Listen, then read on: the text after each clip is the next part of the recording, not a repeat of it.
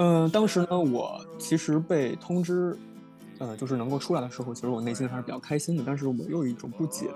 那么就是说，他社区最后呢，的确给了我一种回应嘛，就是说这是我们的梯级管理要把你现在尽管是从低风险区回来的，要按高风险区来处理。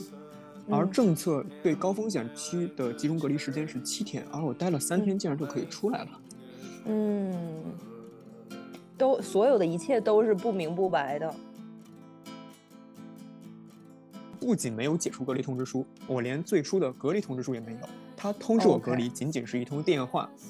嗯，当然我非常鸡贼嘛，就是他给我他通知我集中隔离的时候，我把这个通话录音拿手表录音下来了。这这一点我是向那个《分手的决心》里面的汤唯学的。嗯，这就没必要提了吧？那你总结来说，就是如果遇到遇到这种关于疫情的投诉，是什么投诉途径比较有效？就是你实操下来，我实操下来发现没有任何效果。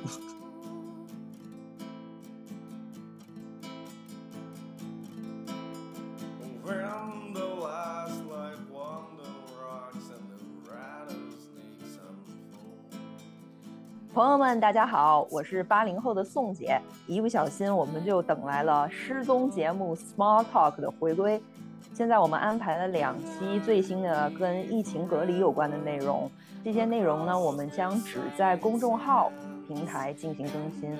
那如果你想继续收听节目全长的话呢，就请先关注或者移步我们的公众号，请大家搜索七八九零 Gap Talk，就和我们的播客名字一样。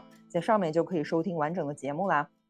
那么这两期节目的呃具体内容呢？一期是神秘嘉宾叙述他的方舱游记，一期是宋姐叙述她隔离酒店的不生气的经历。那么下面我们就首先欢迎返场小祖宗给大家打招呼。大家好，我是好久不见的小苏。听说你啊怎么着方舱三日游了？对对对，我我在方舱集中隔离的事情被宋姐知道之后，宋姐就赶紧联系我，作为一个返场嘉宾来分享一下这段经历。不过这个内容感觉播客上还是比较少哈。